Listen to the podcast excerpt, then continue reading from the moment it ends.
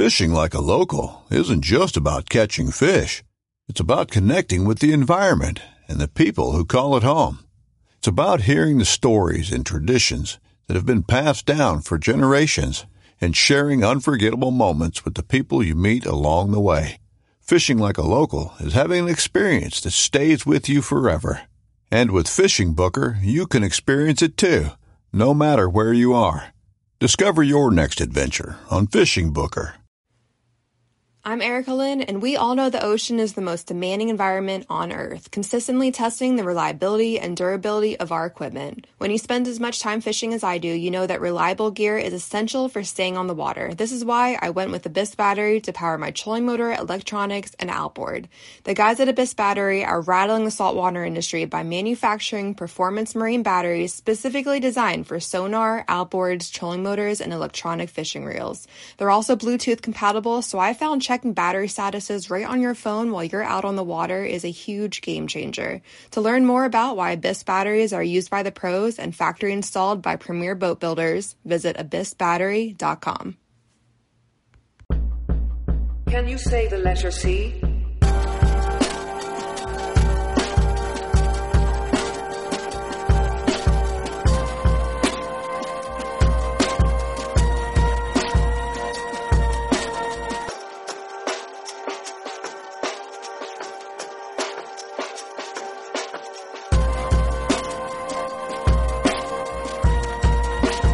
Files. Ladies and gentlemen, welcome back to another episode of the CC Hunt Files, proudly brought to you by Grizzly Coolers.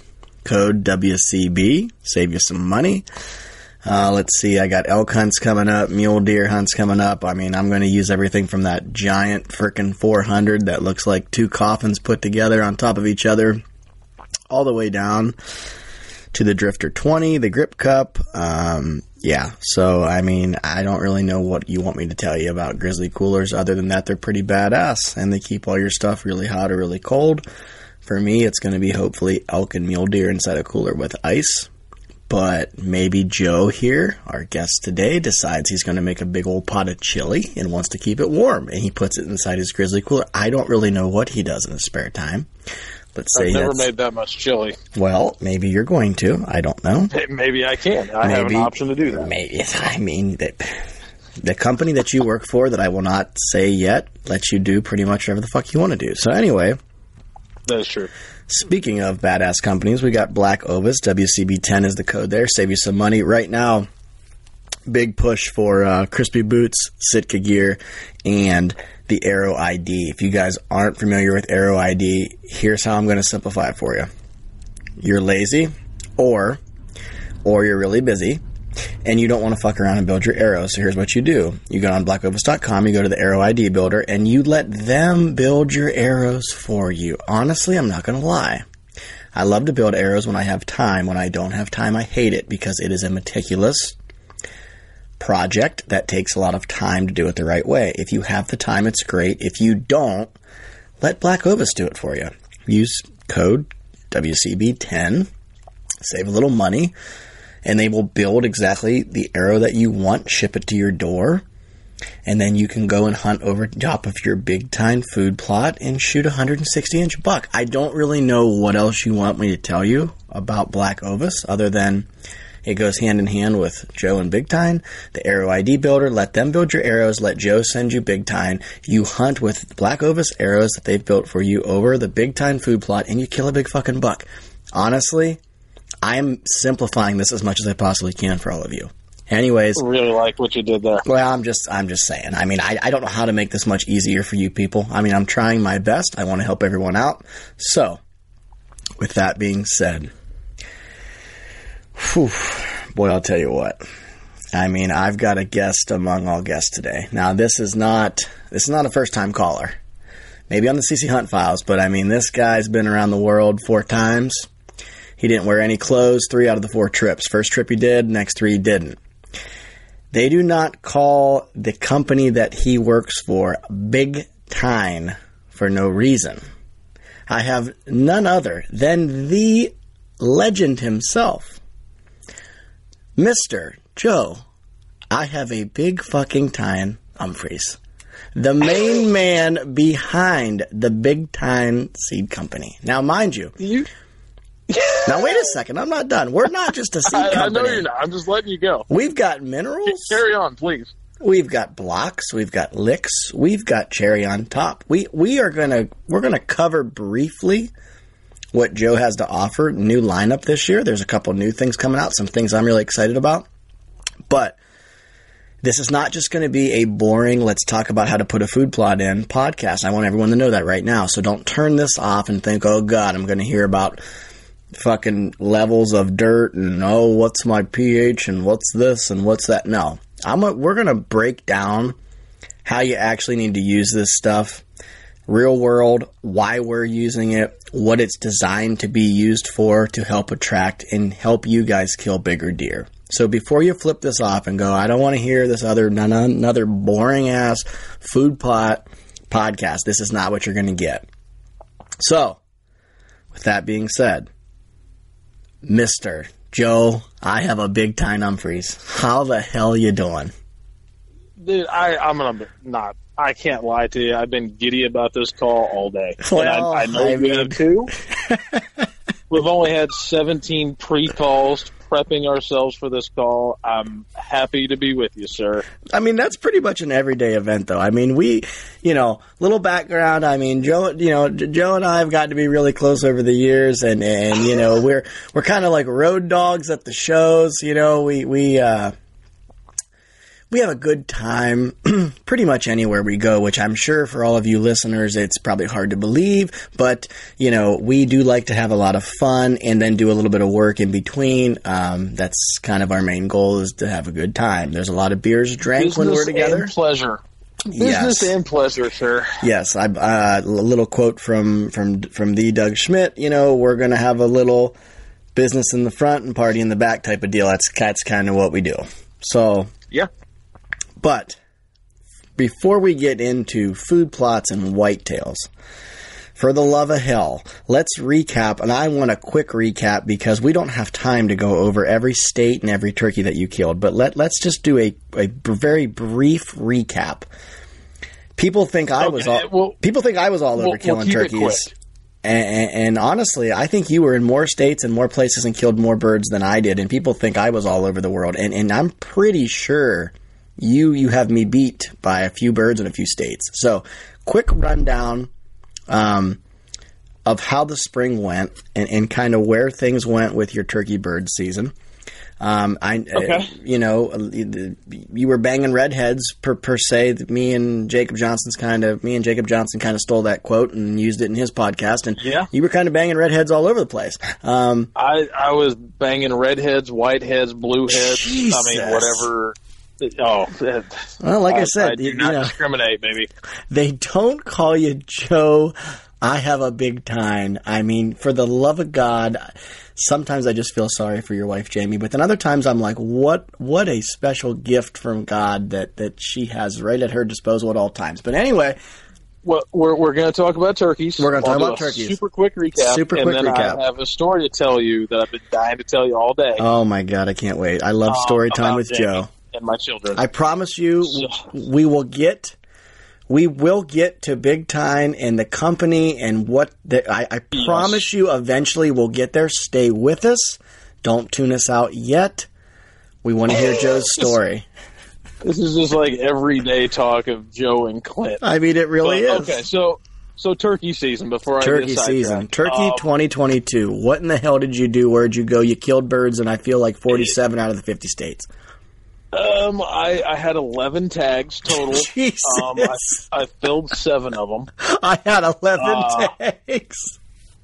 Oh my Well, I God. mean, I was insane. actually, you know, last year I did a lot, a lot of traveling for Mhm. turkeys, which, like, turkey season is like my getaway. I Right. mean, I, I love whitetail. right. I love right. studying them. I love hunting them. Right. But turkey is like my, okay, you know, I, I have turkey hunting and trapping, which the trapping kind of goes hand in hand with turkey hunting. Yeah. You know, I'm killing everything I can to save the nest and Yes. you know, be that guy because I'm the asshole that uses a shotgun and a reach, so I have to give back and you know kill Oh the coons. no, Chris Brackett doesn't I- I like know. you.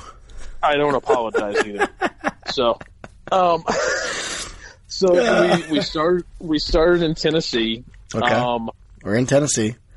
Goofy year, man. I mean, just Yeah. goofy year all the way around. No, it, really was. Like a lot of states. every every single place I went, there was just a shit ton of Jakes everywhere. yeah. Yep. Um, we we were fortunate enough to um, double up two days in a row Oh, in uh, in Tennessee. Yep. That's awesome. Um, the the birds were just getting fired. They weren't prime, yep. but they were Close. just getting in there. Yeah, it was close, but Close. we made it work. The, the third day, we we could have done it again, Mhm. we were filming.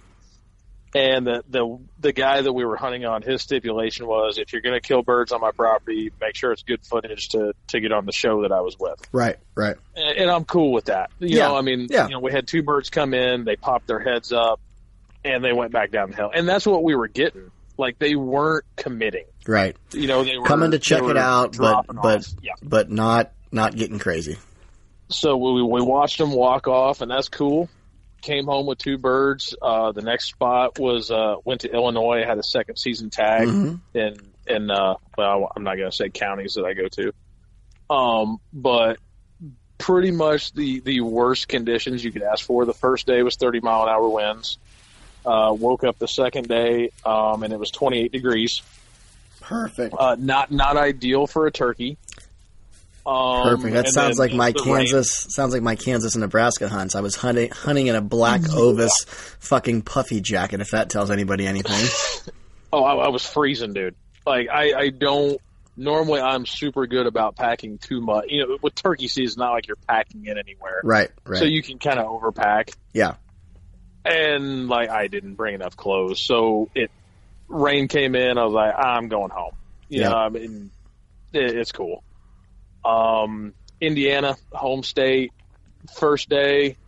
I, I'm very, very fortunate. I, I hunt on a, a a guy that he cares not for turkeys. He hunts them, but he literally tells me, "Just let me know when you're done, and I'll go in and try."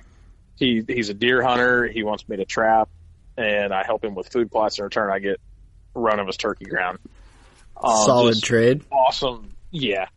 Um, but yeah, that's really where, you know, the first day, you know, basic setup, hen and a Jake, had a bird hammering, came right in, hung up at 80 yards. I shit you not. Stood there for 15 minutes in strut, gobbled every five seconds, and would not come into that Jake decoy. And Shit. dude, uh, 15 minutes. Like, I'm, I'm, I'm going nuts. He walks off. I, I'd seen some hens back in the woods fly down. So my, uh, my mentality was the next day I'm going to set up where he went in the woods, put one single hen out. And Right. Right. just, you know, he, he's probably going to roost in the general area. Right. And he gobbled his head off all morning. Second day, sat there.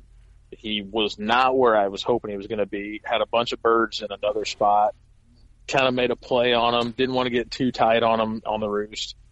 And they went off the other way. Had a bunch of hens, bunch of jakes gobbling. Went back to grab my other decoys, and I'll be damned if that bird that I heard the day before was not gobbling the last spot I heard him gobble the day before. And got up there to him and uh, made a play on him and killed him at eight yards behind the Reaper. Uh, I'm going to brag about that. Uh, felt good. He, he ran from a Jake, but he, he ran to the Reaper. I mean, but uh, shit, where? Oh, th- then we do a uh, we do a veteran hunt every year Right. up in Michigan. Which is really cool, by the way. Which is really cool. It, it was it's so special. It's kind of turned into a veteran slash youth hunt hmm because we go up there during the Indiana youth season, and Yeah. where we stay at at, at Brad Miller's, um, his his place is in Indiana, but really cool because if you drive ten minutes north, you're in Michigan. Ten minutes east, you're in Ohio.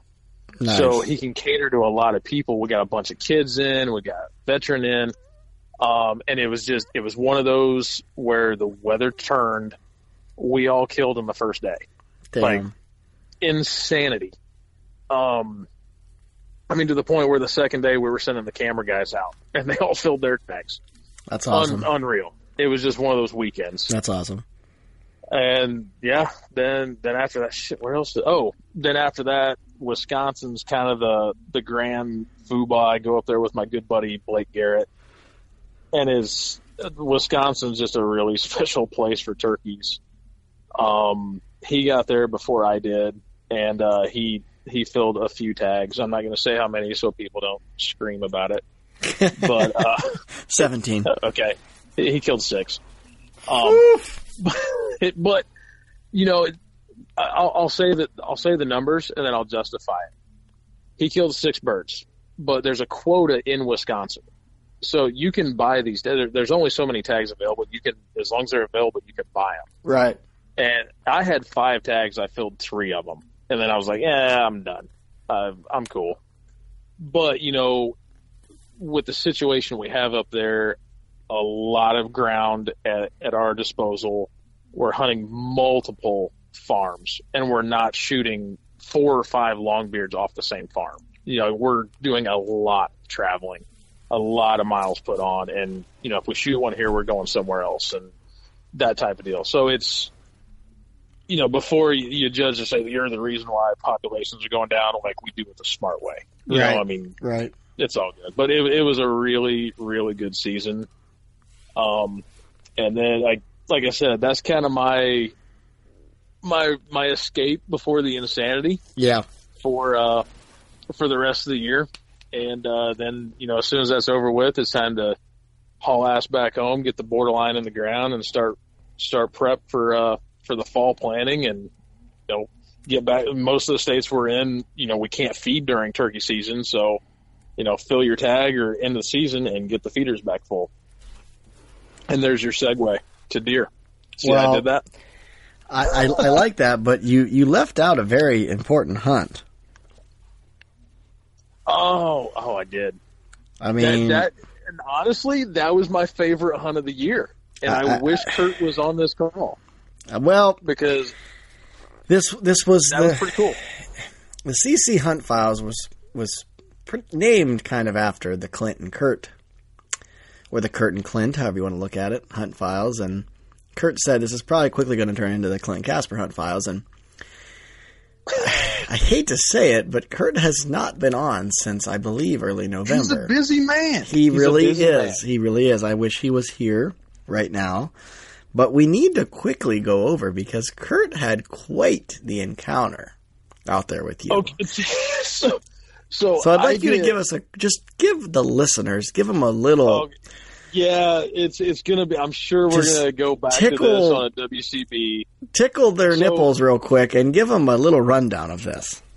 So Kurt told I, I told Kurt I wanted him to come out and hunt, and I you know I wanted Doug to come back because Doug hunted with me for three days, super super hard. Not this season, the season before, and we got our asses straight kicked. I remember that. I remember talking to both of you and it was a very rough three days. Kirk. And, uh, you know, we were talking and, you know, me and Doug, we couldn't get our schedules. We all, you know, I had something going and he had something going. That's cool. Right. And Kurt's like, yeah, I can probably make it over, but I can only hunt for a day. I'm like, damn, dude, you're putting some pressure on me, man. One day. So, uh, you know, we got one day to do this. And, uh, I, I went back right behind the plant to, uh, to just pull a card real quick because I hadn't been back there for a while. And it was like midday, 1130 or so.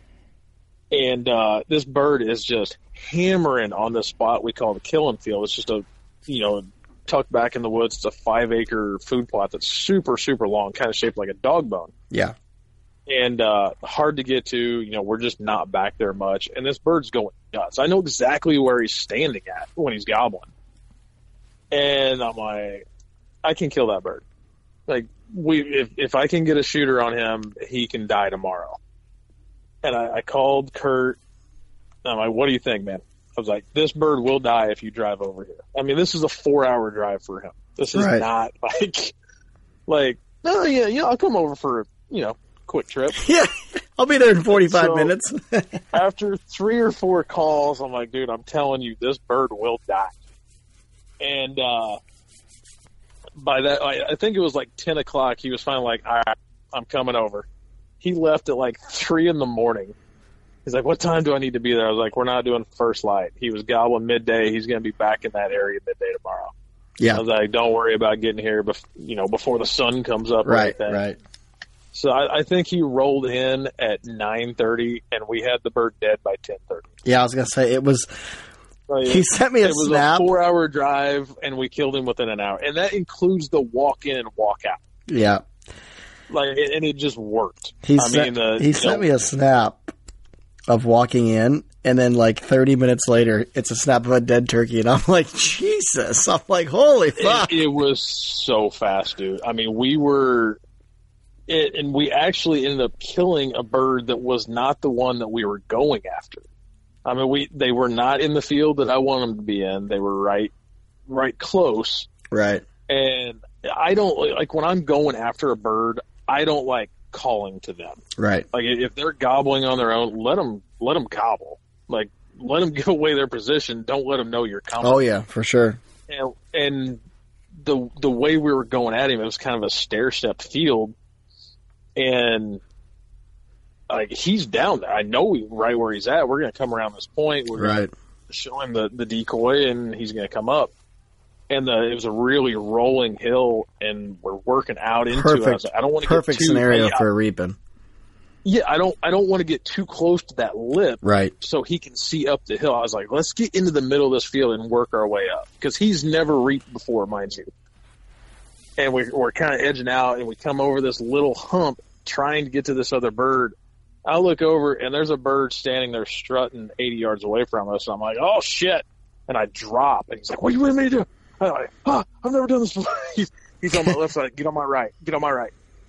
And I, I was like, just take a knee, this uh, and in my mind i'm going this isn't going to work there, there's two guys standing behind this thing it's not going to work and I, I stand up and look underneath the fan and like i always keep it to where the terrain is like that's where my eyes are Like, Right. they can't see below that belly of the decoy and this bird is at 60 yards at a dead run try, trying to do that full run Right. he's trying to strut, strut run, strut time run. Yeah, yeah, yeah. and I just dropped down. I was like, he's coming. He where is he? I was like, where your gun is pointed is where he's going to be. And when you can see him, he's going to be at 40 yards.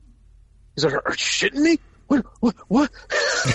sure enough, I can just hear and see the anxiety on Kurt's face and Dude. what's going through his brain because that guy, when he gets like rattled, it's like. Ah, ah, ah, it, it was so fast that I'm like, just just keep the gun under the barrel, and like I'm trying to get as skinny as I could. I was I was wanting to film it with my phone because it would have been epic. But he comes over this crest, and sure enough, he's Now, right at at this- 40. At this point, do you feel like in Kurt's mind, as the bird's appearing and it's this like theatrical, dramatic, it's just this epic fucking moment? Do you think at that point in time, AC/DC Thunderstruck's playing in his head? Do you think it's It like. was playing in my head. Yeah. I know for a fact it was playing in my Well, head. I, I mean, I, I figured in your head, but do you think in this moment, Kurt's like, yeah, motherfucker, you about to be moment- thunderstruck? If, if there was ever a moment, that was the moment. I mean, this I, I, I mean, over the hill. he would never admit it, but I feel like that is what was going through his brain right then Yeah. and there. I'm just trying to set the stage once for everybody. Realize, oh, dude! I mean, the, The drums start- came over the hill, and he's down the gun barrel. Oh And- god, I mean, at four, like he he put on the brakes at forty because he's like, oh, that's yeah, that's a what's this? This is odd. But what's two things standing behind it? Why? Why does it look like a small beef cow behind this fucking thing? And that that head went straight up, and Kurt goes, "Oh shit, he is right there." I'm like, "Smoke his ass," and he just rolled him right there, man. That's awesome. Like- That's that's awesome, man. I will say, I was unaware that Kurt Geyer could move that fast, but because before the wad hit the ground, Kurt was halfway to the bird. Like I was like, "Holy Take shit, it off, he's really moving!" sprinter. It's just just booking it, man. He goes, "It's just what I do, man." It's, I was like, "Dude, it's your bird. Do what you want." That's awesome. That's fucking But awesome, no, man. it, it was it was pretty like we literally, um, yeah. I, I think it took us longer to eat lunch at Burger King than it was to kill the bird, and then he just That's jumped in the truck and went back home. I, I think he uh he cooked dinner for the family that night. He did. He had. I think he had turkey nuggets. That's awesome, Yeah. man. but well, it was cool. Now, now we can officially close out. This is a CC Hunt Files deal right now. We're gonna fucking close out turkey season, and we are Can now. I, can I say something before you do it officially? yes, yes, yes. yes. I know I'm making it sound like every time you show them a fan, they die. That is not the case. No, it's, about not. It's really not. maybe you at best you have 20 to 25 percent Yes, chance. I would. I would agree with that. bird. Yeah, it's I'd it with does not happen every single time like it's being. It's got to be the right bird in the right scenario, exactly, dude. and that's how it is with decoying a go down this whitetail. That's how it is with calling in a bull elk. I mean, it, it's it's got to be the right animal Sure. at the right time. it I I explained it to a guy the other day. Yeah, way back when when I had time to coyote hunt all the time. Mhm. If if I'm calling to a coyote and he does not respond to a curiosity call, Right. I change it up to a mating call Yes. because he'll respond to that. So if he's not responding to a hen yelp, maybe he'll respond to if he doesn't want to get laid, maybe he wants to fight somebody. I mean, that's usually my case. You know, I mean, you're just triggering something different. Yes. That doesn't mean You're you're, trying to a trigger- You're, you- you're trying to trigger an emotion of some sort. Right. It's just a different emotion that you're triggering. Yes. It doesn't, it's not 100%. I'm just going to leave it at that because that's a whole nother rabbit hole to go down and we're going to talk about deer. So Here we go. The segue. thank, thank you for agreeing with me though, I do. I agree. because I'd argue with you. I, I, I mean, I, I agree with you though. I, I mean, I've said it before, you know, um, it is all about triggering an emotion and then getting a reaction out of an animal if you're going to call or decoy or, I mean, and that's the fun part. That's, that's what's, that's what makes it fun is, is it's not an every time, you know, there's, I mean, certain bull elk will not come into a cow call, but you bugle at them and get them fired up and they will come in and want to kick your fucking ass. And then there's certain There's turkeys. absolutely no difference. no Absol- difference. Right, right. And then there's turkeys that they're like, yeah, I don't want to fight, but you yelp at me with the right hen call, and hell yeah, I'm coming in with a stiff dick looking for a hot bitch. I mean, that's just what it is, you know? Yep. But when it does work, it is odd. But somewhere along the line, it got portrayed on that wonderful thing we call social media as every time you put a reaper up, Right. the bird comes running into you. Right. And that's not the Right. case at all. I think people have looked at Doug and seen him out and and just assume that since he looks like a reaping bird, every time he goes to a mm-hmm. bar, he's got hot blondes and brunettes all over him. That it just is assumed if you put up a reaper fan, you got turkeys running to you. And I, I honestly I feel like it's kind of Doug's fault. I mean, I feel like Doug has kind of oh. portrayed this this unrealistic image that only works No. for him and not everybody else. When, when Doug gets really excited, his head gets really white, I've and that noticed that. stands straight up. I've it, it, It it's like it, it, it folds straight out, almost like it's gonna. It like if you were to run into it, it's like a, It's- it's like a bunch of bale spears. It's the static electricity, electricity Jesus, in the I've never thought of that. I mean, just yeah. Uh, I'm Fuck. telling you. I'll tell you what, it's a good thing I we've have got you on this a- podcast, Joe. It's a really good thing we I- got you here today. I've also shared a hotel room with Doug. You really I mean, have. You, you two, you two are the elite. I'm telling you. yeah, I mean, It's we've scary. spent some time together. I've actually slept in a twin bed for three or four nights in a row with you. It's I, I didn't think we were going to bring that up, but yeah, that's it's a magical time in the world, you know. Really is. the pillow wall was up. Let's just go ahead and go. It really that. was. It really was. worth it. All right. So here's the deal. Here's what I want to do. For those who follow Big Time, they know what's been going on. They know some of the new products. For those that don't, that live under a rock, or maybe they've tried other companies that suck ass, and now they're Big Time fans, or they want to be Big Time fans, let's go over what's new this year. And then I want the man, the myth, the legend, I want Joe himself to break down what these products are intended for, because I do think a few of these products, there is potentially um, a group of people that are going to use these in a way that's not intended and it's not going to work out in their favor. I've seen some stuff online, I've read some posts. Um, I've had some people ask me and throw some things out there, and they're not saying that what I say is the gift of God or what you say is the gift of God, but I, there there are certain products that you guys have out that you're promoting really hard this year, as you should, that have intended uses. Um, and those intended uses are A, B, C, and then once you hit D down, that's not what they're used for. And I want to kind of go over the new products, what you got going on, and how you, being a guy that works for Big Time, how this stuff is supposed to be used, what the draw is, what the strategies are behind it, how can we use these products to go kill big bucks? Because let's be honest, no one wants to hear me talk about what the soil should look like, or how many times we should roll it, or what time you should put foundation clover in the ground. Let, let's just be honest. People want to know why in the fuck should I use Big Tine to kill big deer? Why is it going to help me? How do I use it? What what are we what are we doing with it? How are all these other people finding success? I got the man himself on the air And- and- to tell us. And, and honestly, you know, like when you get into the technicalities, my my man Daryl Cherry, Absolutely. who also works at Big Tine. Yes. When you get in, if you want to talk about how many Yep. seeds are in a pound of clover, Yep. The nitty gritty the of food And- plotting, Daryl is the fucking And- man. That guy has forgotten more knowledge. I mean, I've been a farmer my whole life. I mean, I'm f- fifth generation. I'm 33 years old. I've lived on a farm my entire life. That guy will forget more about planting clover, alfalfa, um, brassicas, blah, blah, blah. He will forget more than I will ever know. And I have grown up Yep. planning alfalfa, clover, corn, soybean, winter wheat, et cetera, et cetera, my whole life. I mean that that that's that's where his level of expertise is.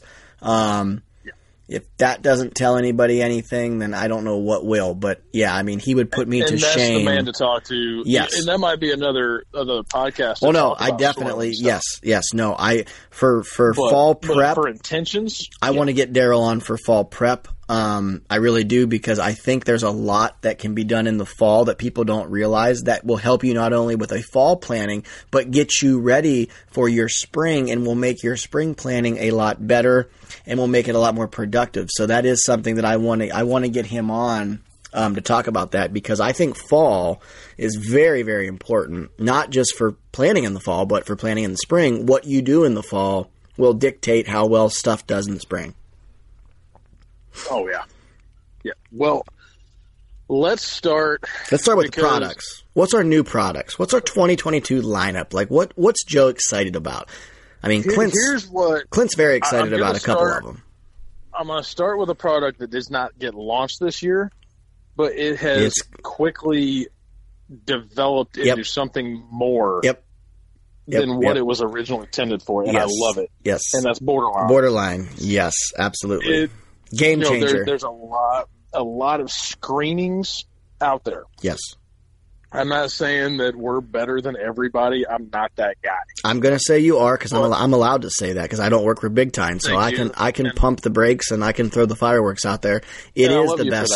It, it it it is the best screening out there, and I've tried the others. And if the others were better, I would be the first to tell Joe, and he'll at, he will 100 percent say yes, this is correct. I would have told him.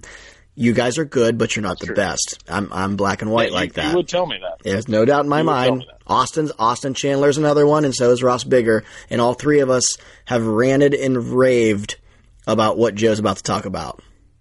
so we you know the you know that was and and this is going to piss some people off because after we talk about it they're like shit i should have planned some of that you're getting a little late right now at this point Yeah. not gonna lie Yep. you know Yep. basically with borderline and planning you kind of treat that like because you know it's a, a sorghum blend with some other stuff in there Yep. corn is a sorghum when you break it down so when you're planting corn is when you should be planting borderline Yes. which i know is tough for you this time of year Yep.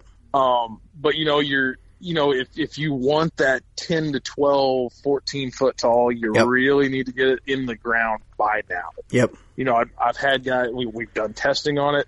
We've planted in June, July, and August.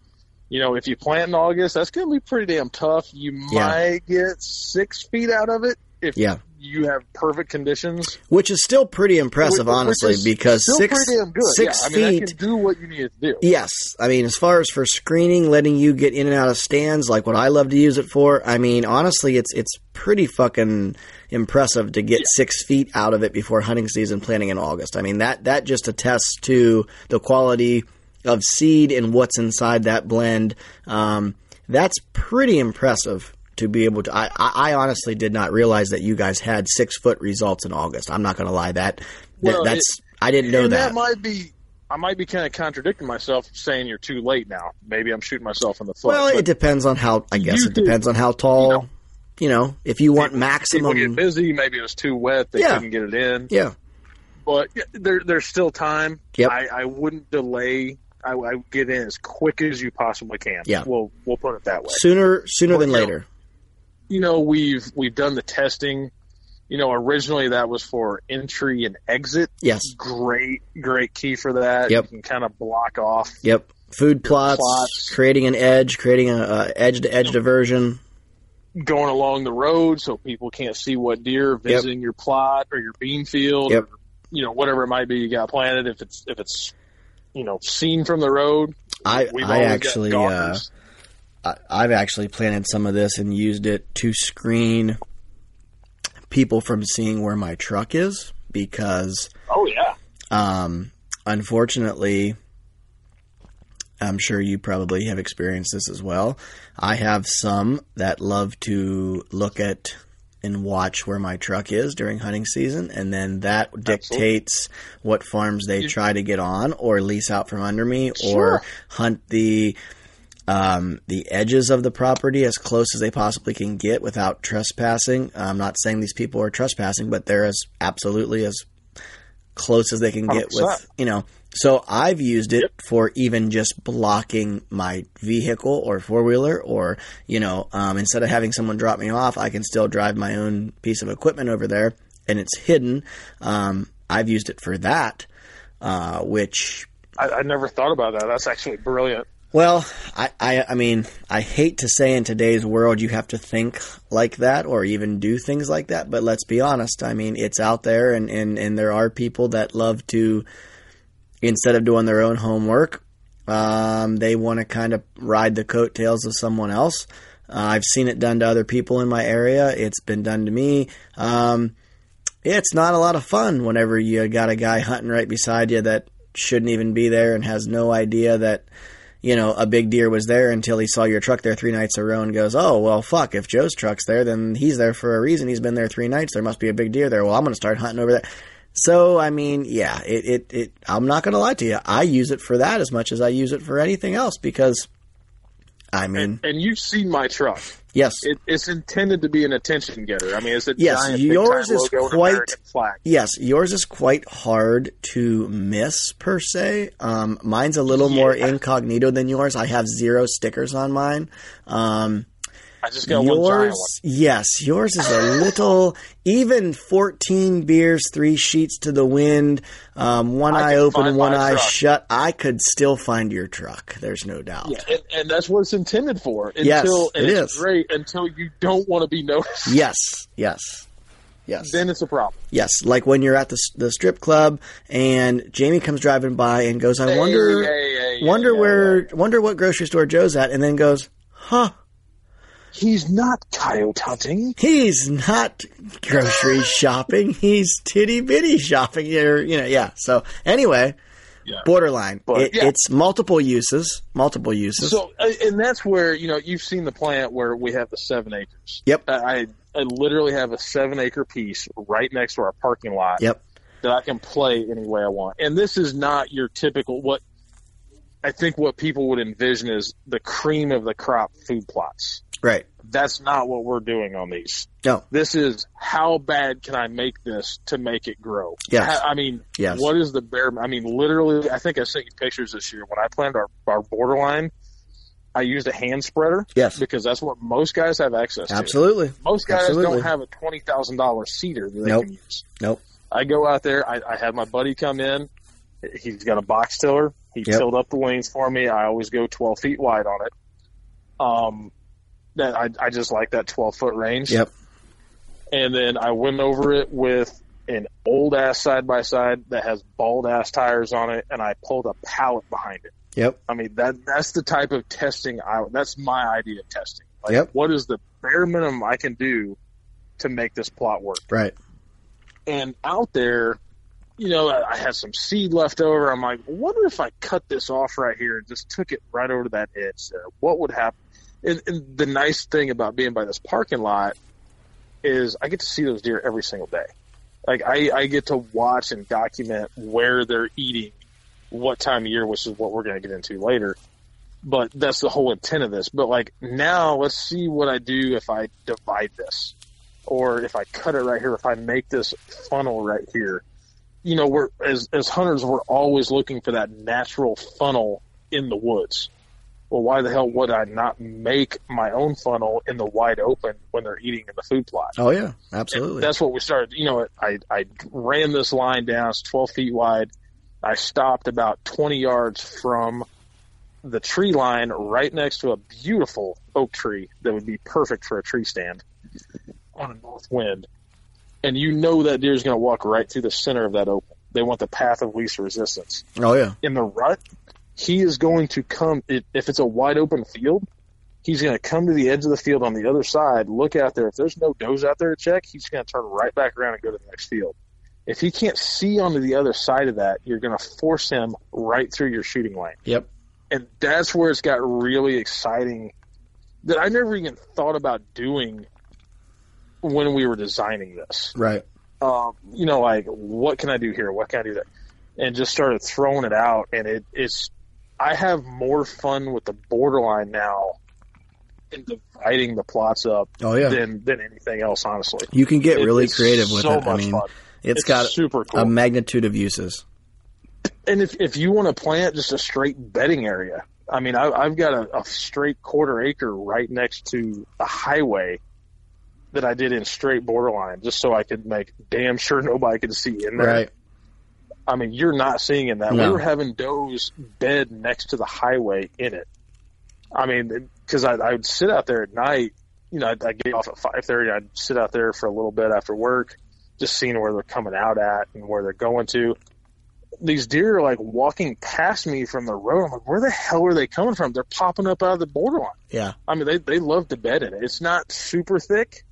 It, it's thick enough that you cannot see through it, but it's thin enough that a deer can make its way out of it if it wants to. If it's it's kind of a wall and there's an opening in it, Yep. they're going to go through the opening.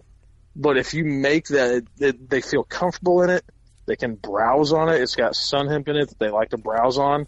The nice thing about sun hemp, the more they browse on it, the more it grows and bushes out. Yep. So, you know, a lot of guys are like, you don't want a, a screening that they're going to browse on. It's going to grow faster than they're browsing on it.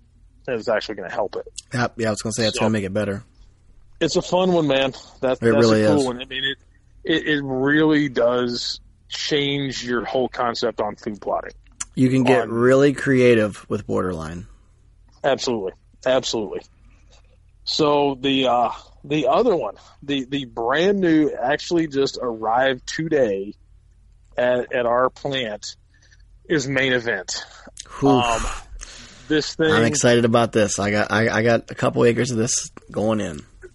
This this is the grand poobah. I think uh, if you're looking for full tonnage, I, I know you're a late season guy. Oh, yeah. like get frostbite. Yep. Love it. This this will be that destination spot for deer. I mean, it's seven different brassicas in there. You know, I give the the conversation a lot of, well, my deer don't like turnips, and you know, we've always talked about. You know, if not a lot of guys are planting turnips in your area and they Right. don't know that It's, they would like it, yeah. It, it's it, it's a it's, It's a weird take deal. some Yes. Yep. it, Yep. it's it's there's just something about turnips. But once they realize it, you know, it, it it's a, a labor of love Yes. an investment of time. But if you stick with it, one of them's going to eat it and realize they love it, and they're all going to start hammering. Once they realize that it's a sweet treat, that's when shit really gets rolling.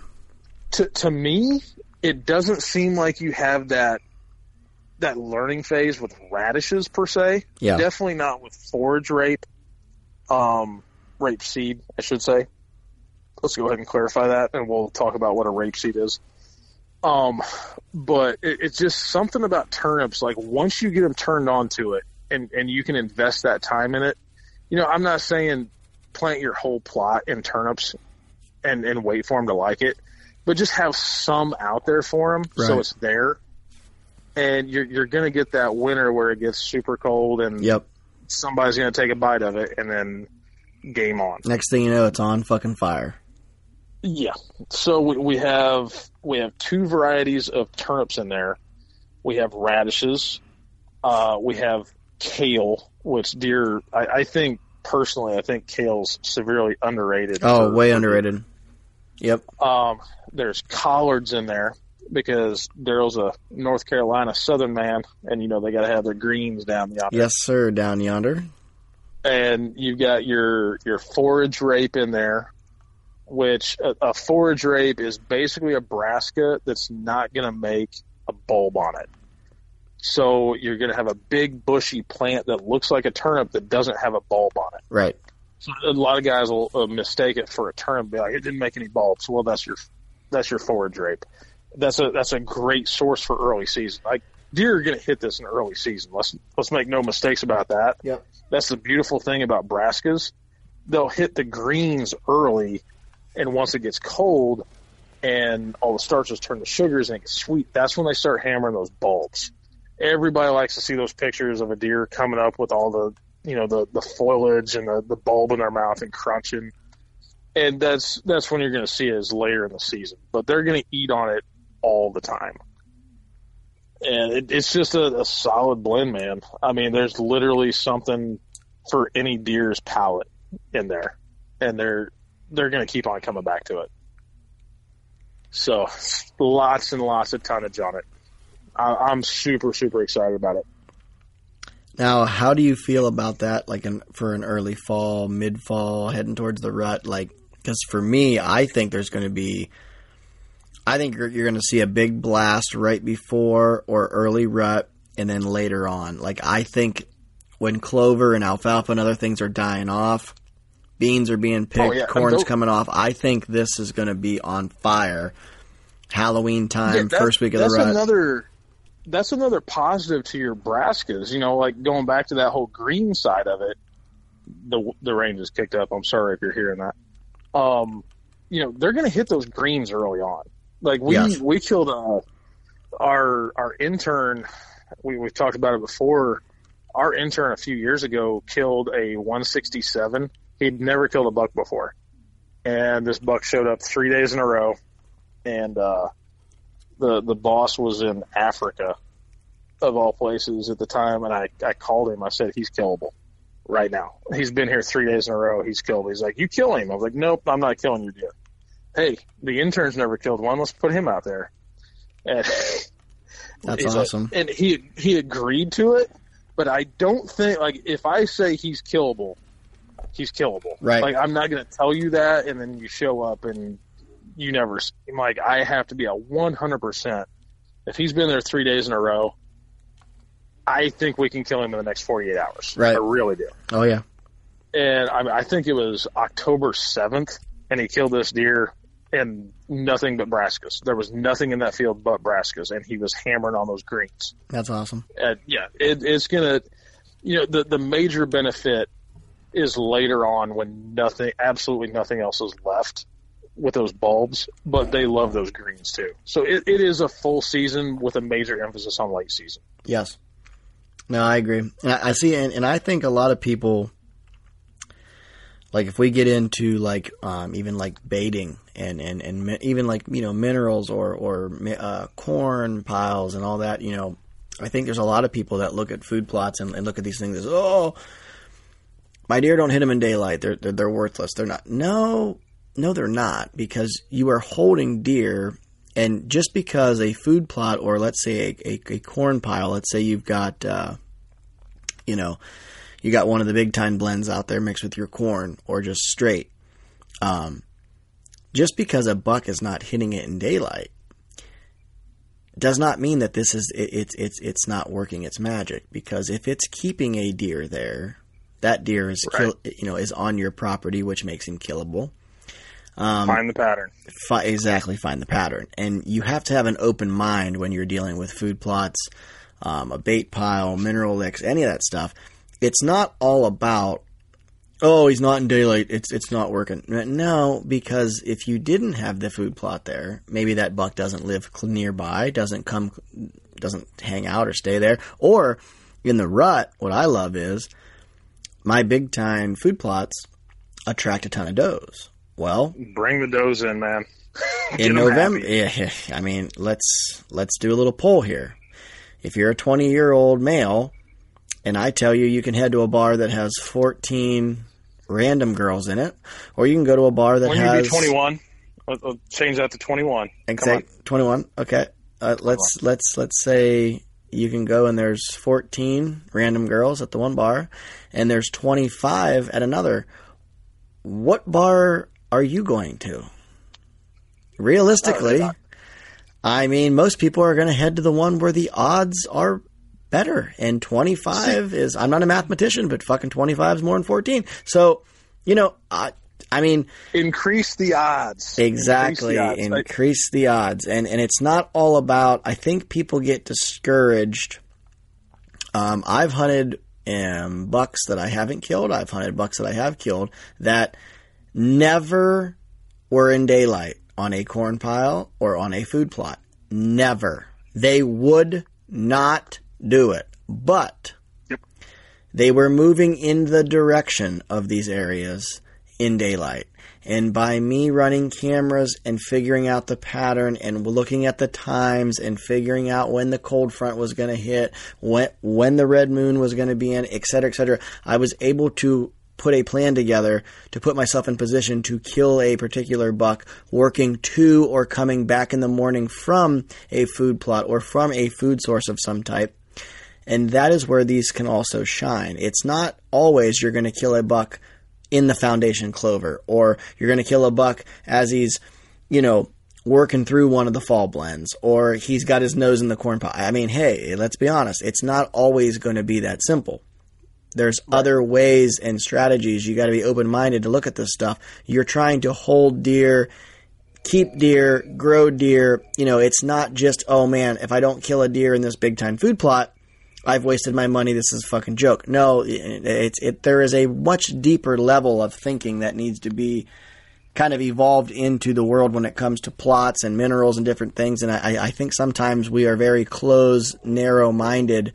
Um, I'm sure you'll agree, being a guy that is in the industry of food plots and minerals and, and, and corn piles and all that. Like that is that is what you guys are shining in. Um, I think sometimes we lose track of what the actual real intent is for these products. It's not to kill a buck with its nose inside the food plot, although that's what we want, yes. But the actual intent, and correct me if I'm wrong, but is to develop, grow, attract, and hold a mature buck to give you an opportunity on your property. Um, Absolutely. and and that is two different trains of thoughts because for me uh, there's certain food plots that I will plant with Big Tine that I won't even hunt. I know for a fact mature deer won't be there in daylight. They never are. Um, this is going back ten years. That that that's just Sanctuary plots, man. exactly. It's just not a plot. overlooked. It, and, and and it's a plot that they just don't feel comfortable in in daylight, and that's okay.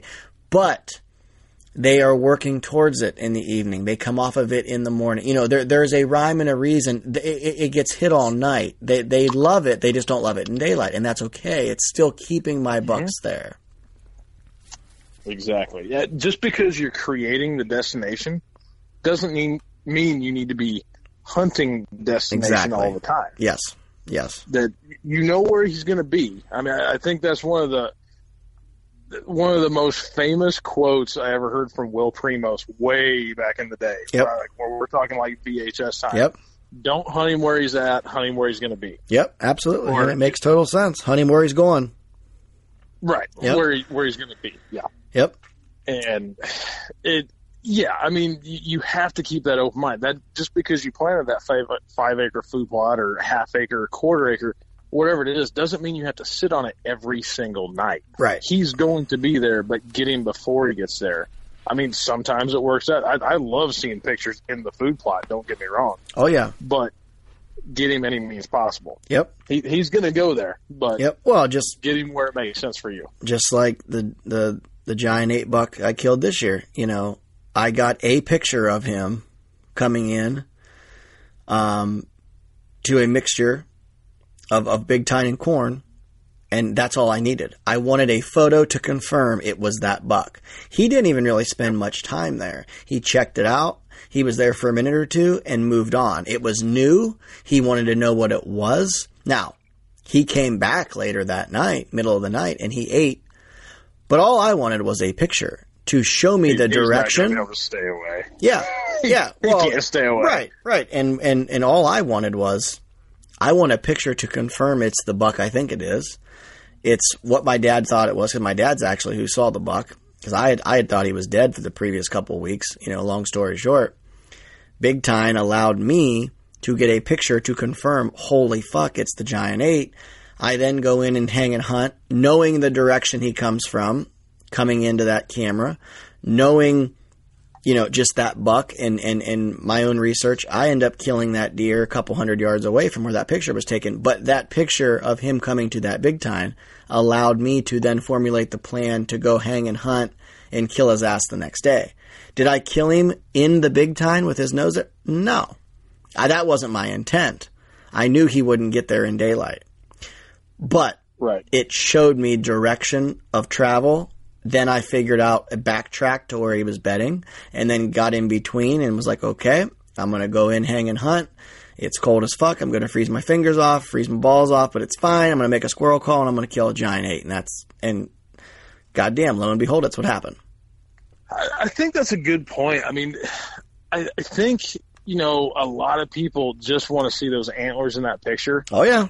And they're not paying attention to where was he coming. Because a lot Yep. of times you're getting the shot. You know, if I've got a pile out, you know, especially you know in Indiana, we can't we can feed during season, Right. but you can't be hunting over it. You know, which you know on our spots we just pull everything. There's there's no point.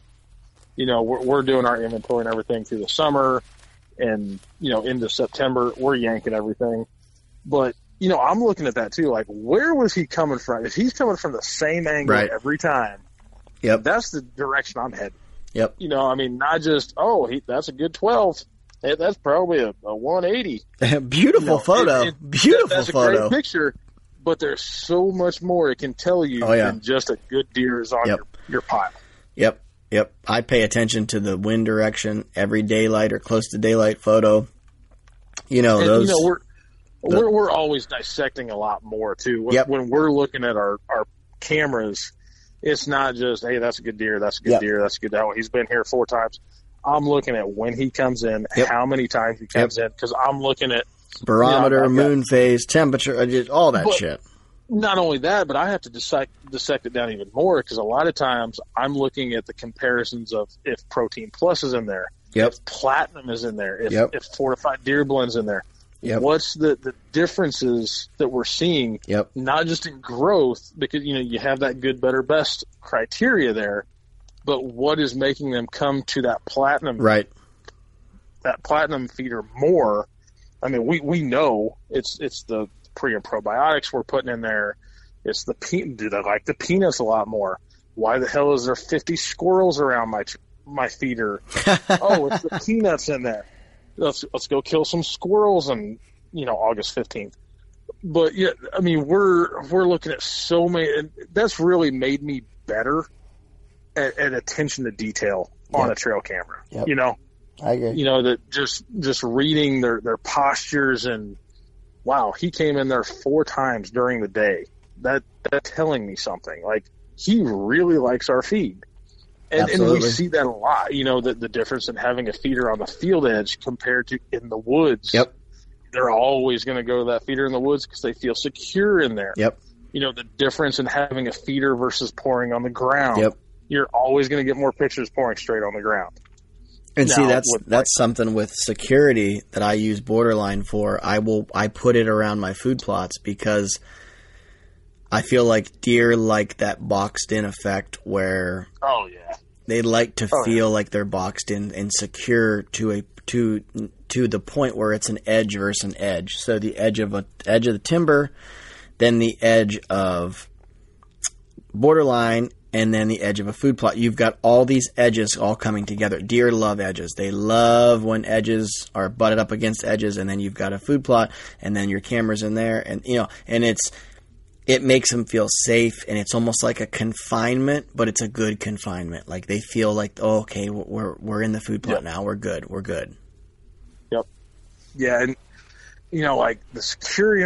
I don't know if it's security or you know the newness, but one thing I've noticed with feeders, there, there's pros and cons to using a feeder or just Yep. a pile. absolutely If it, if it's a pile, I do think you get more pictures, you get more visits. yep Um, it's not something new to them. If you've had a going back to that, it's a labor of love. It's a you know you, you got to put the time in, get those deer used to it. If Yep. they were raised around feeders, then they're not going to care. I mean, if, if he was a button buck coming up to the feeder, by the time he's five, he doesn't give a shit. right But and but you know like with with platinum because we have protein pellets in there.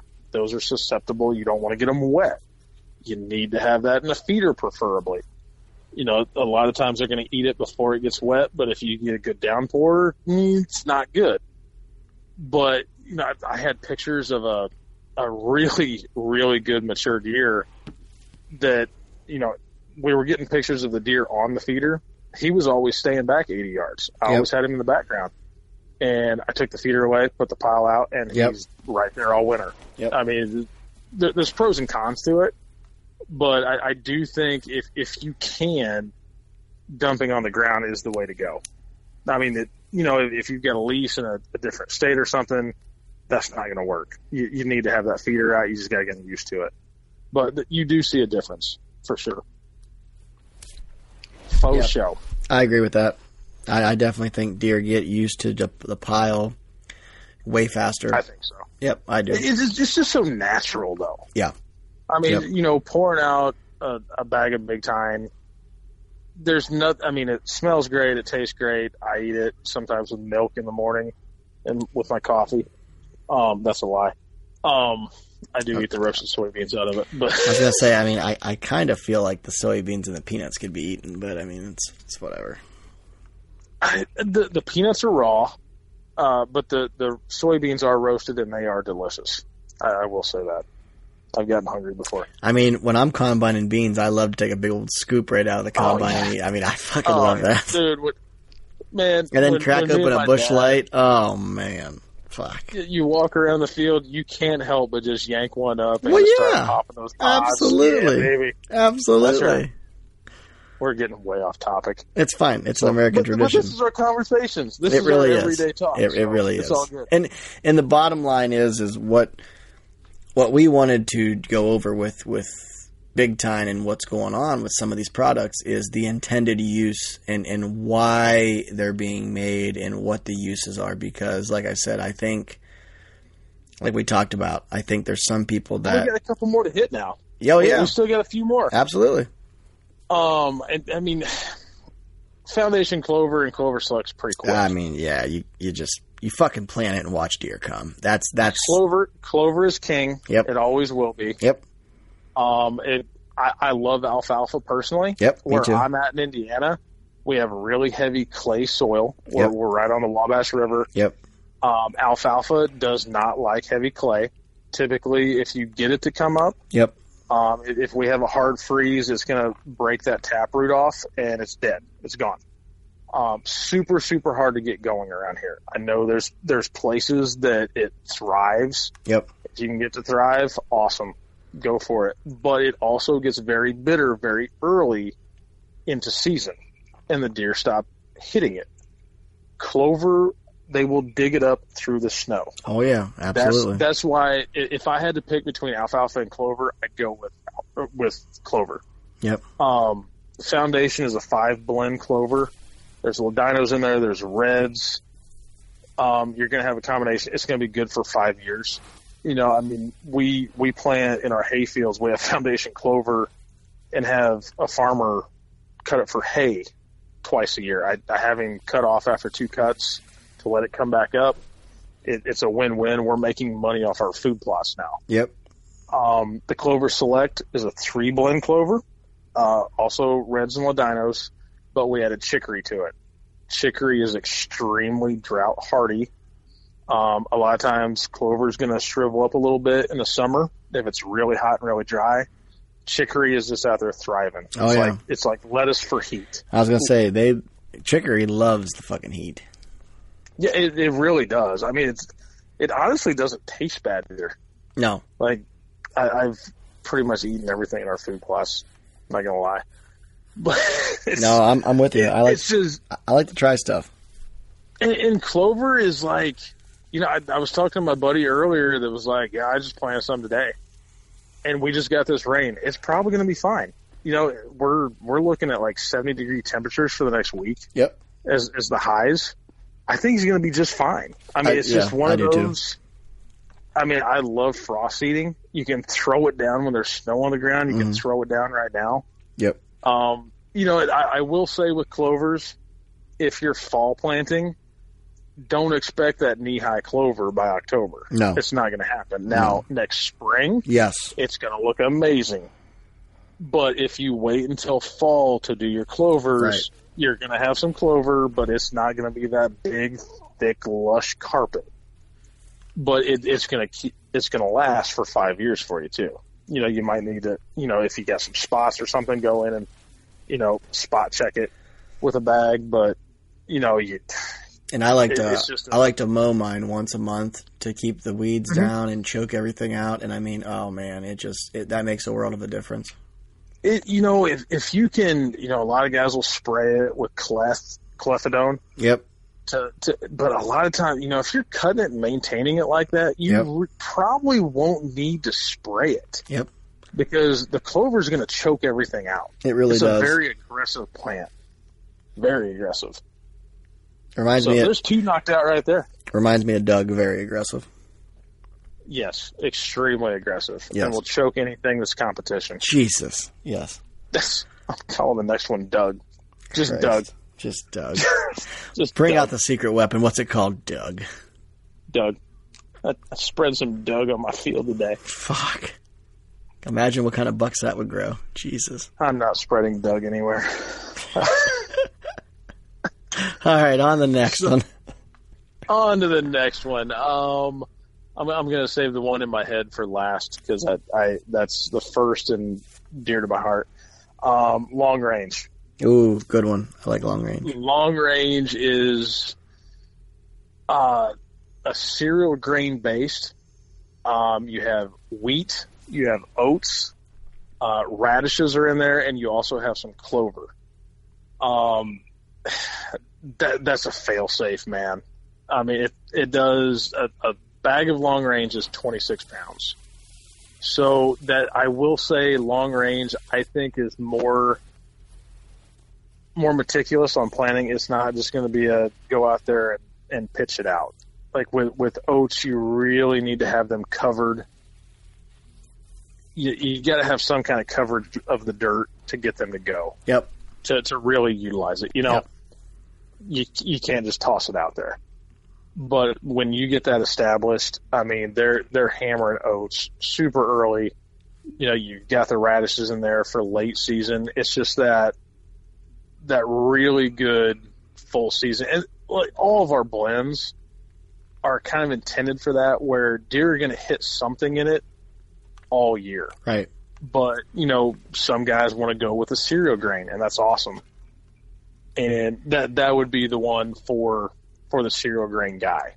And it, they do look great. You know they're getting knee high out there. It looks awesome with the deer browsing through them and popping the tops of the oats early season they're going to be hammering the oats late season they're going to be hitting the, the the radish in there it's a solid choice Yeah, but it's going to take a little bit more work to get it going I agree.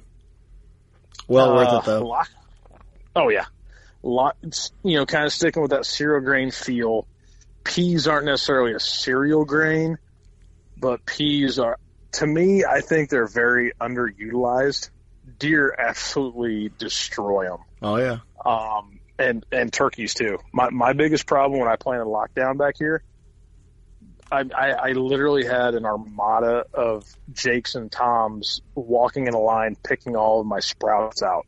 Like I, I was running them out for for a month, trying to keep them out of there, just get them going.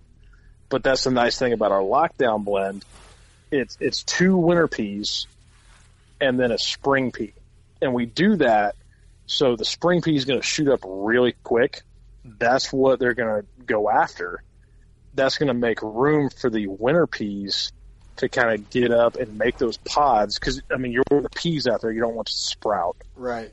So that's going to kind of open the door for them to grow a little bit more because the spring peas popping up so quick. So that's going to be the early browse, and then the winter peas is going to be the late browse. But it also has wheat in there, and it has turnips too.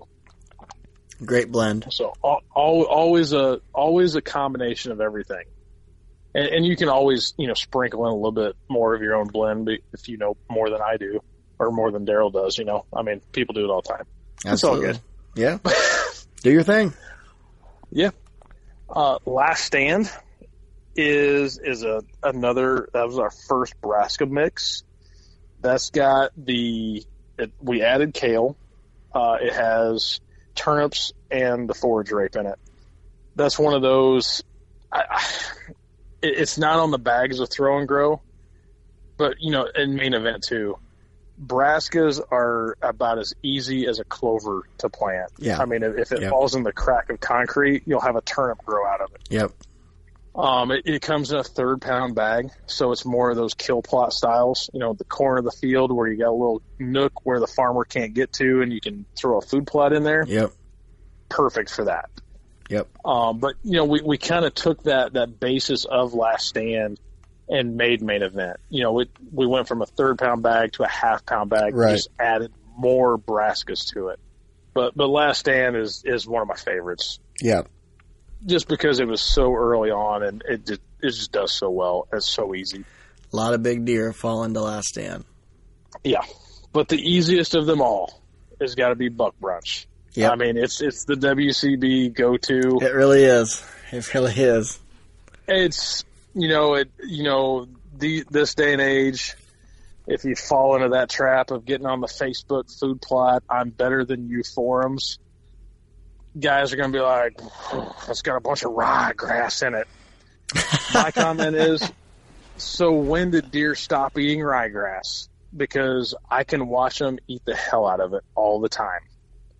I mean, it's yes, there's ryegrass in there. If you're going to have a throw and grow, it's going to have ryegrass in it. The ryegrass is going to be the basis of it. It's just it is what it is. If you want to go out for a weekend, you don't have a lot of time. You know, all you need to do is clear the ground. You only need three to four hours of sunlight a day for it to grow, which is stupid. You can plant logging roads. You can plant sh- heavily shaded areas. And when I say three to four hours, that's broken sunlight. Right. So, you know, in the woods, there's a lot of places you can get to that can get three to four hours of sunlight. Oh yeah. Burn, burn off the leaves. That's the best ground you can plant on. Throw it out. And the next week you can come out and you have a food plot. It's done. So there's ryegrass in there. We've got wheat in there because, you know, wheat can be kind of just thrown out. It's got turnips in there. It's got clover.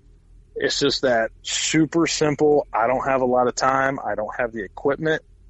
I just want to get something green on the ground. That's a great segue to the edge of a field.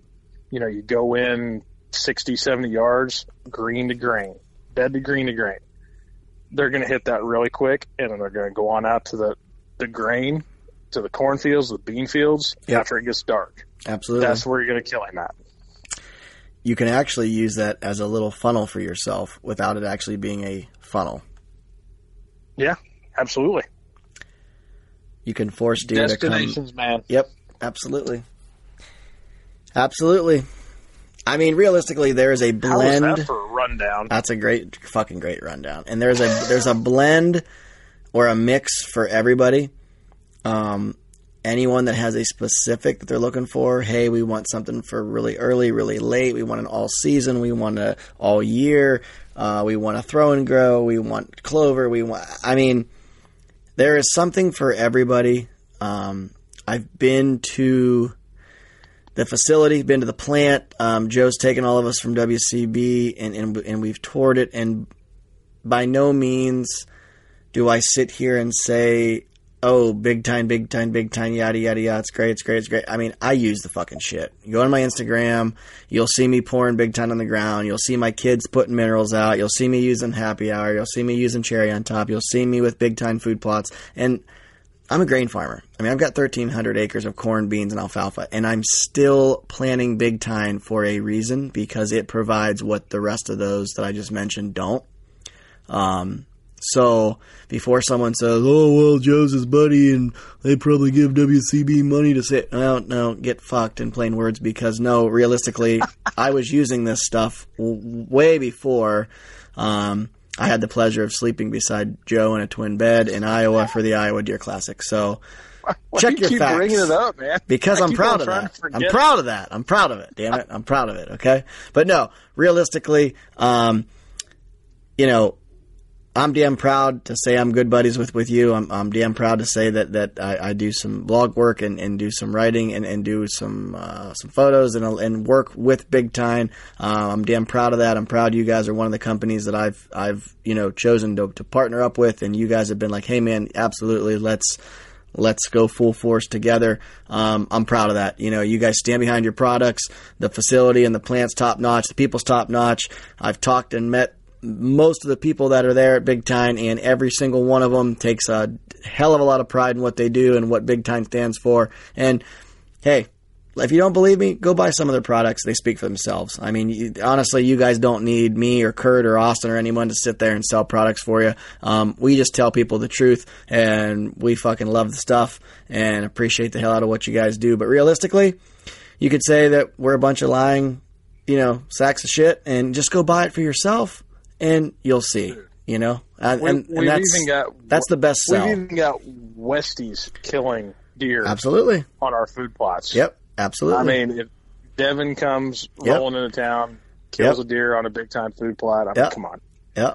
Come De- De- Devin actually was like, you know, dude, fuck, maybe we ought to plant some of this out in Utah in the mountains. I'm like, I don't know if it's quite that simple, but we could try it. I mean, Do, do we need to come out with a Western blend? I mean, Dude? I feel like we need to come out with a with a dude fuck blend for Devin and I, and and it'll be a mule deer blend, mule deer and elk.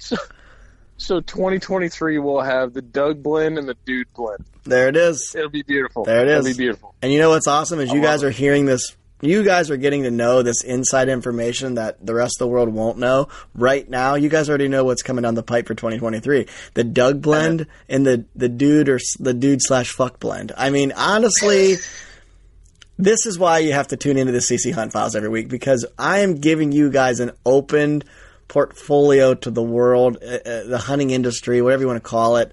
Um, you, you guys are welcome. You know, I fucking love you. I mean, this is the, this is why I have this podcast is is to help people. You know, this is why I do it. Are you ready for a story? Please, let's close it out with a story. All right. All right. So, so this is the type of story that Clint and I will be on the phone just chatting. It, it- it's fatherly moral advice. I feel Yes, at this yes, point, like yes. we, we support each other. We really do. Yes, we I'll cry call you together. We like, laugh together. Right. Yeah. So, you know, I, we we just got back from Disney. Yes. I just took my. I have a two year old and a six year old, Yes. and uh, we we went to Disney with you know my my wife's always with us, my sister in law and and my nephew, and they like their hunting to us is Disney to them. Right. So I respect it. They absolutely love it. I get it. They're very passionate about it. Yeah. I'm like, you know, uh, That's cool. Come off That's the- cool. Right. Yeah. I mean, we just came off of a turkey hunting bender. All right, let's go. Let's roll. It, it- there's no when you go to Disney, it's not relaxation. You're you're. I, I bought two pina coladas for the ladies and a beer for me, and it was forty seven dollars. It's Holy very shit. yeah, but you know what? I, I turkey hunt. I've got some hunts lined up for the the fall and the winter that I'm very excited about. We're we're going to Disney. Let's roll. Yep. Let's go. We we just got back from that. Today is my first day back in the office. I know what today is going to entail. It's going to be crazy. You know, we're we're in full bore full bore sales mode. Nuts. About 4:30, my phone starts blowing up. I'm on I'm on work calls. My wife is calling me like crazy. Babe, texting her, I'm on a call. Let me call you right back. I call her. They're screaming Oh on the god, call. Screaming. never good. This is never good. I, I hear my children in the background Oh god. screaming. I'm like, what is happening? She says I did a bad thing. I was like, oh, did you knock one of my mounts down off the wall again? no. So let's back up. We we put Boston ferns. I buy Boston ferns every year for our front porch. She she loves them. And uh, a, a mama bird decided to make her nest in one of the Boston ferns this year. Yep. Yep. That happens quite a bit. Jameson, my six year old, absolutely loves looking at the baby birds. And Jamie will go out and pull the, the fern down. We, we can call this story Am I an Asshole? I mean, I'll, you can decide, the listeners can decide, and let I'm me an know. asshole. I love these types of stories. Let, let me know. okay. Message me. Let us care. know. Let us know. So she she pulls the fern down, and the baby birds are in there, thinking that mama's coming to to feed them. And uh, yeah, they they they fly out of the ferns, and they they land on the they they land on the the porch. And Oh, our God. cats, we have three cats. It, Oh, it kind of turned say. into Serengeti. Oh god. it, it, uh, it, it was kind of like the the Animal Planet, you know, lions of Uh-huh. Africa Uh huh. at the feet of my children. Three. Three, wo- three wounded Impala just drop into a, a a fucking pride of lions is what happened here. Uh yeah, the, the the all the birds were dead, Oh god, and I was trying to hold back laughter. how how did Jameson handle? Did he do Jameson wanted me to take he wanted me to take all the cats to the pet store, and uh, it, it was it was very emotional, and I had to explain to him that um, that's nature. Yeah, yeah. that that's what we do. So that's that's my story for the day, man. But uh, Oh yeah, I, god. was- I was trying not to laugh the entire time because I thought it was hilarious. No one else thought it was, but you Those know, those fucking birds were probably not their It- their feet did not hit concrete for four seconds before those cats it- would have been all they, over they it. hit the port. Uh, These cats, we have. I'm not a cat person, but you know what? They get the mice and all that. Oh yeah, and I, I think they were just waiting on that moment because apparently I wasn't here. I, I I don't know, but apparently they were all about it. Oh yeah. So- That's an easy meal. Easy. Mama has not been back. Ooh. Yeah, life lessons, man. Life lessons. Life lessons. You know, I mean, today we've learned a lot. We've learned about Yes. we've we've learned about Joe's Big Tine. We've learned about different mixes. We've learned about different seeds. We've we've learned about how to how to hunt deer over Big Tine, how to hunt deer coming to Big Tine. We've learned about the real world in the Serengeti. I mean, we've talked Yeah. about the new blends, the Doug blend and and the Dude Fuck blend. I mean, I I- don't I think- really know what people possibly what more you could want out of an episode with with Clinton Joe. I mean, we've we've pretty much given about all we can give. That's it. I mean, I know we went over a little bit more than an hour, but you you knew that was going to happen. I mean, it, it is it's it's it is what it is. Here's what I can tell you though. So Um, I'm gonna let Joe tell you where to find him and and where to find all Big Tine stuff via social media, via website, all that. What I'm gonna tell you is, I'm gonna speak on behalf of Joe and Big Tine. If you want Big Tine, you need to get your ass in gear and get it because I personally know the inside info and uh, there's a lot of Big Tine flying off shelves um, at your local TSCs, at your local stores, at Big Tine Incorporated itself don't sit around and wait and then call me or Joe and say, "Hey, I tried to order some, et cetera, et cetera," and they don't. They, I waited yeah, August first. they don't have don't, it. Don't do that. Yeah. If you're going to plant Big Tine, if you're going to use Big Tine, if you're going to pour out Big Tine, if you're going to, if you just want to buy Big Tine because you think Joe's a sexy mother trucker, buy it right now. Um, There will not be a lot of Big Tine left in a month from now. That's that's where I'm going to leave it. Don't ask me how I know that, but I know that, and Joe's shaking his head right now, even though he's in Indiana and I'm in Ohio and I can't actually see him, but I know he's shaking his head yes. We have that connection. Buy it right now. Um, get it bought.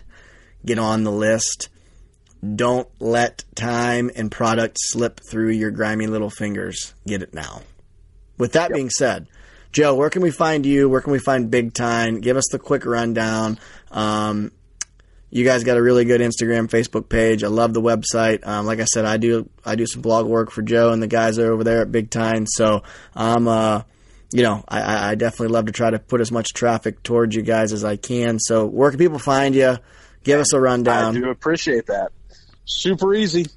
www.bigtine.com. Boom. You know, we, we have the web store, but you know, on the website you can also find a local dealer Yep. to you know try to avoid paying that shipping, Which is- We're- we're which is really trying to get cool. People, you know, we're we're always trying to get everybody to go to our retailers rather than buying direct because you do have to pay that shipping when Yep. you buy direct. Um, that being said, if you can't find somebody close to you, they're sold out, they're not going to order anytime soon. You can always use that WCB 2022 code to get 20% off from our web store. That typically takes care of most of that shipping for you. Yep. Um, you know, use the store locator. If you have problems with it, you can, you know, the email on there. You can do that little message a person at Big Tine that comes directly to me. I always say, don't message me at 1 a.m. and then ask me at 1:30 why I haven't answered you because I'm probably asleep. But I will respond to you. You're talking to a real person. You're talking to me every single time. And if you're that person that just keeps on putting hi, hi. Um, I don't know what else to tell you. uh, on, on Instagram, we're Big Tine Official. You know, you can search us on Facebook for Big Tine. Um, we do have the Big Tine Official TikTok. That's pretty special. Yes, it is. Um, you know, we we don't do a whole lot on there. I, I I try to refrain as much as I can. We don't do the dances or anything, but we're we're pretty easy to find. You can And find we're, we're Joe and I- anybody.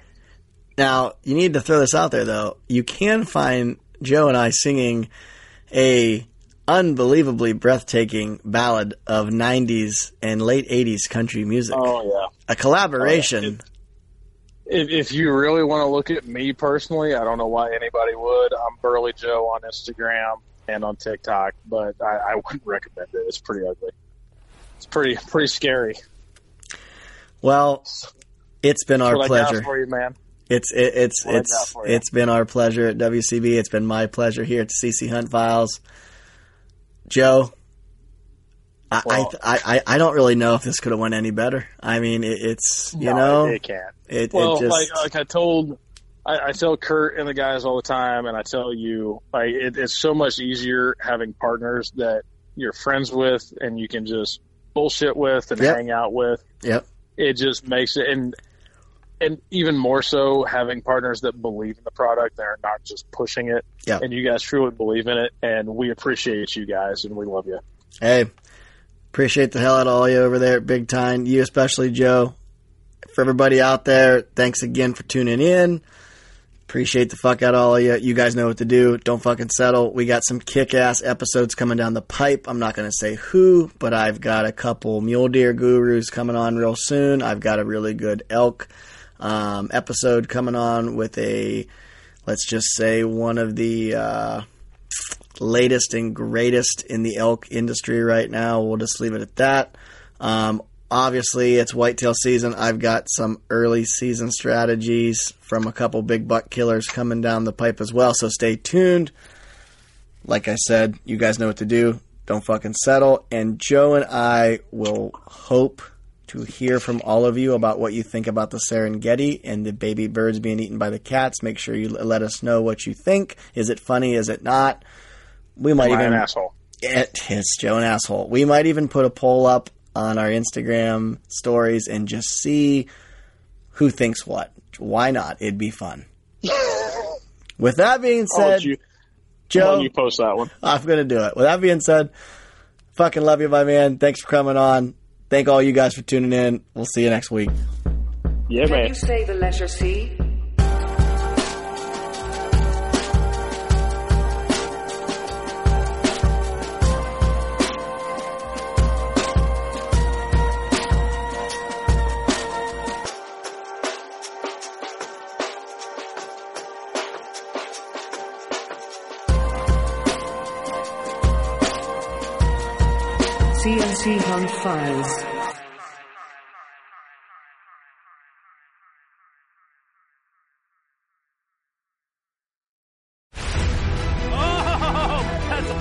Don't miss Thursdays with Saltwater Experience. Brought to you by Golden Boat Lifts. Every Thursday night from 6 to 9 p.m. Eastern on Waypoint TV. The destination for outdoor entertainment.